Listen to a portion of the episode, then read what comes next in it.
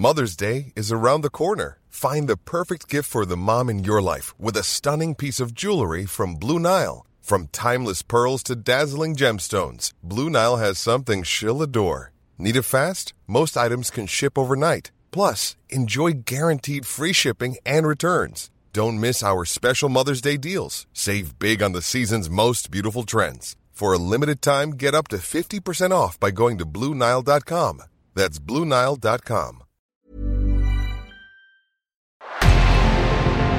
En revenant à la lampe à huile, je ne crois pas au modèle Amish. But there is one more thing. Don't try to be too smart. Pay taxes when, when you have to pay taxes. Je ne peux pas répondre à, à votre question, Monsieur le Président, parce que je n'ai pas de monde connecté. And that was a big mistake, and I'm sorry. Welcome to the Cybertruck Unveil.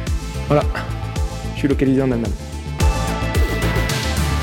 Signaux faibles, le podcast de siècle digital qui décode l'actualité du numérique. Bonjour à toutes et à tous, nous sommes le mardi 10 janvier 2023 et comme d'habitude, 4 actualités en 10 minutes ou moins aujourd'hui. Et la première d'entre elles, sortie hier, c'est Canal ⁇ qui rachète le catalogue OCS. La seconde, c'est Pékin qui signale que la répression des géants du web et de la tech touche à sa fin, une ère qui se termine. Direction ensuite l'Inde, où le conglomérat Tata est sur le point de racheter une usine de fabrication d'iPhone. Et enfin, les opérateurs européens veulent créer une co-entreprise pour du ciblage publicitaire sur mobile. Voilà pour le programme du jour, et on commence donc avec Canal ⁇ qui rachète le catalogue OCS.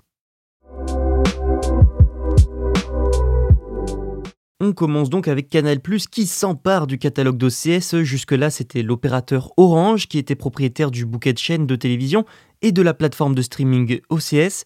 Et le 9 janvier 2023, l'opérateur français a donc annoncé s'en séparer. C'est donc le groupe Canal ⁇ intéressé depuis plusieurs mois qui va en devenir le seul actionnaire. Orange Studio, société de production cinématographique, revient également au groupe Canal+, un protocole d'accord en vue de l'acquisition du bouquet ainsi que de la filiale cinéma d'Orange a été signé entre l'opérateur français et le groupe audiovisuel. Mais alors, est-ce que c'est un beau coup pour Canal+. Oui et non. En fait, on va le voir, OCS est dans une situation assez compliquée.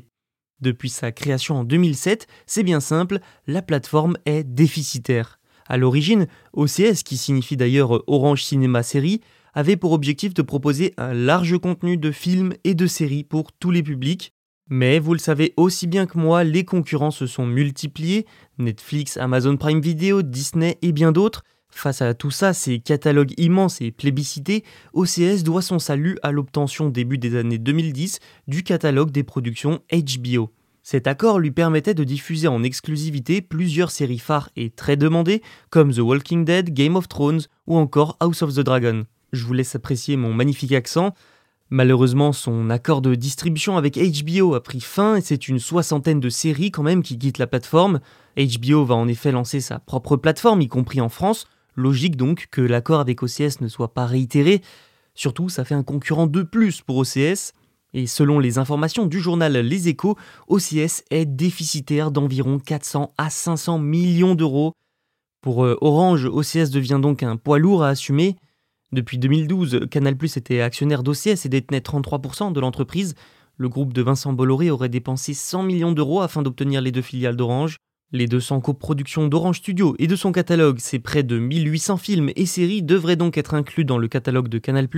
Il reste toutefois une question, est-ce que le groupe va continuer d'utiliser la marque OCS Nous verrons ça. En attendant, la transaction fera l'objet d'une information consultation des instances représentatives du personnel, sans oublier l'autorité de la concurrence qui s'emparera du dossier pour l'analyser et valider ou non ce rachat.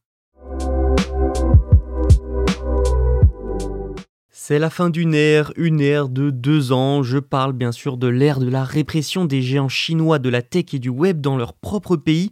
Un haut responsable chinois a en effet déclaré que les autorités avaient conclu les enquêtes sur les activités financières de plusieurs sociétés. Ça constitue un signal très fort qu'une répression réglementaire de près de deux ans contre les géants chinois de la tech tire enfin à sa fin. Guo Shuqing, le président de la commission chinoise de réglementation des banques et des assurances, a déclaré aux médias d'État que le gouvernement avait conclu une campagne pour, je cite, rectifier les activités financières de 14 sociétés. C'est donc un véritable changement de politique. La répression radicale, c'est le moins qu'on puisse dire, de la Chine sur son secteur technologique a pris au piège des entreprises quand même comme euh, Alibaba, Meituan ou encore Didi depuis qu'elle a commencé fin 2020. La répression réglementaire a entraîné de lourdes amendes contre ces géants technologiques. Ça a aussi effacé plus de 1000 milliards de dollars de valeur marchande des plus grandes entreprises technologiques chinoises cotées en bourse. Sans surprise, avec ces déclarations, les actions de sociétés comme Alibaba ont bondi. Guo Shuking est le plus haut responsable chinois de ces derniers temps à avoir fait des commentaires publics selon lesquels le gouvernement pourrait bien mettre fin à sa répression. Il faut dire que les régulateurs ont déjà commencé à adoucir leur ton à partir du début 2022. Dans le même temps, les politiques de Pékin, notamment sa politique zéro Covid, ont pesé sur l'économie chinoise. Le changement de cap se fait donc sentir depuis plusieurs mois, le mois dernier, par exemple, lors d'une réunion interne peu après le congrès du Parti communiste, la Commission nationale du développement et de la réforme a appelé les politiques gouvernementales à se concentrer sur la stimulation de la croissance. C'est sûr que la répression des géants de la tech ne va pas vraiment dans le sens de la stimulation de la croissance. Ces dernières semaines aussi, des responsables gouvernementaux ont commencé à revoir les politiques des secteurs de la tech et de l'éducation et se préparent à conclure de longues enquêtes contre ces sociétés. Les commentaires de Guo Shuking interviennent après que les autorités ont assoupli les règles fin décembre pour permettre aux sociétés nationales d'importer des titres de jeux vidéo étrangers. En avril dernier, le régulateur chinois des jeux vidéo a recommencé à accorder des licences d'édition pour les jeux vidéo nationaux après un gel d'un mois. Bref, tout autant de signes qui laissent penser que la répression de la tech chinoise touche bel et bien à sa fin. Le conglomérat indien Tata, c'est notamment le propriétaire de plusieurs compagnies aériennes et logiciels de pointe, et il est en pourparlers depuis plusieurs mois avec le propriétaire d'une usine en Inde où est fabriqué l'iPhone. Ce propriétaire, c'est la société taïwanaise Wistron. Selon plusieurs sources, Tata pourrait même conclure le rachat au début du printemps. Les deux entreprises discutent de plusieurs possibilités d'association. Aujourd'hui, les discussions se concentrent sur une prise de participation majoritaire de Tata dans une coentreprise avec le soutien du Taïwanais Wistron, Tata devrait donc superviser les opérations de l'usine de fabrication. Actuellement en Inde, l'iPhone est majoritairement assemblé par trois géants, mais trois géants taïwanais Wistron, Pegatron et Foxconn. Ce nouvel accord permettrait à Tata de devenir le premier fabricant indien de smartphones d'Apple. Sans surprise, c'est un objectif important pour le gouvernement indien. Le pays souhaite développer ses acteurs locaux pour concurrencer la domination de la Chine dans le domaine de l'électronique mondiale. Tata veut donc aller vite et achever le processus, je le disais, d'ici le 31 mars 2023. Le conglomérat bénéficiera d'ailleurs d'incitations gouvernementales. L'acquisition pourrait, elle, valoriser l'usine de Wistron à plus de 600 millions de dollars. La politique zéro Covid menée par la Chine a fortement impacté la production de l'iPhone. Apple a donc incité Foxconn, son partenaire historique, à fabriquer davantage à l'extérieur de la Chine, un territoire qui représente toujours malgré tout 95% de la production de l'iPhone. Mais l'Inde, qui va bientôt accueillir ses premiers Apple Store, se positionne de plus en plus pour Apple et l'économie mondiale comme le nouvel Eldorado. Les opérateurs télécoms européens ont ensemble un projet de création d'une joint venture pour offrir un ciblage publicitaire personnalisé opt-in aux utilisateurs sur mobile. Alors le terme opt-in désigne le fait d'obtenir l'accord du destinataire et donc de l'utilisateur pour l'envoi d'une publicité, des essais ont déjà été effectués l'année dernière en Allemagne. Ils ont soumis un dossier à la division de la concurrence de la Commission européenne.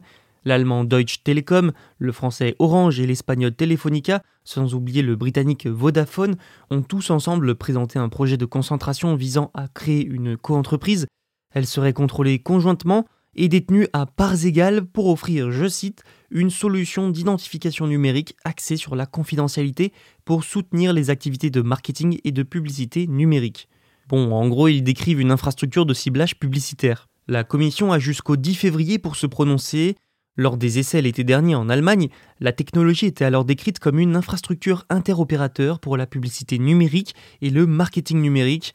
Vodafone a déclaré qu'elle s'appuierait sur le consentement de l'utilisateur pour le traitement des données. La proposition de ciblage publicitaire de la part des opérateurs de télécommunications a sans surprise rapidement atterri sur le radar d'un observateur de la vie privée qui a soulevé des inquiétudes quant à la base juridique du traitement des données des utilisateurs mobiles pour la publicité. Le projet a aussi fait l'objet d'une attention précoce de la part des autorités de protection des données en Allemagne et en Espagne. Respecter euh, l'ensemble des textes et des règlements européens sur les données et le consentement, là sera sans doute le plus grand défi des opérateurs. L'autre défi, et pas des moindres, concerne les utilisateurs qui risquent d'être irrités de voir une nouvelle fenêtre les spammer pour de la pub lorsqu'ils sont sur Internet. Leur faire accepter les suivis publicitaires s'ils disposent réellement du choix sera donc difficile, mais si la mayonnaise prend, alors ça constituera une nouvelle source de revenus pour les opérateurs et une nouvelle fenêtre de visibilité pour les marques, mais avant tout, la proposition devra passer l'obstacle des régulateurs. Merci d'avoir écouté cet épisode, n'hésitez pas à vous abonner si ça vous a plu, et on se retrouve demain sur siècledigital.fr et les plateformes de streaming.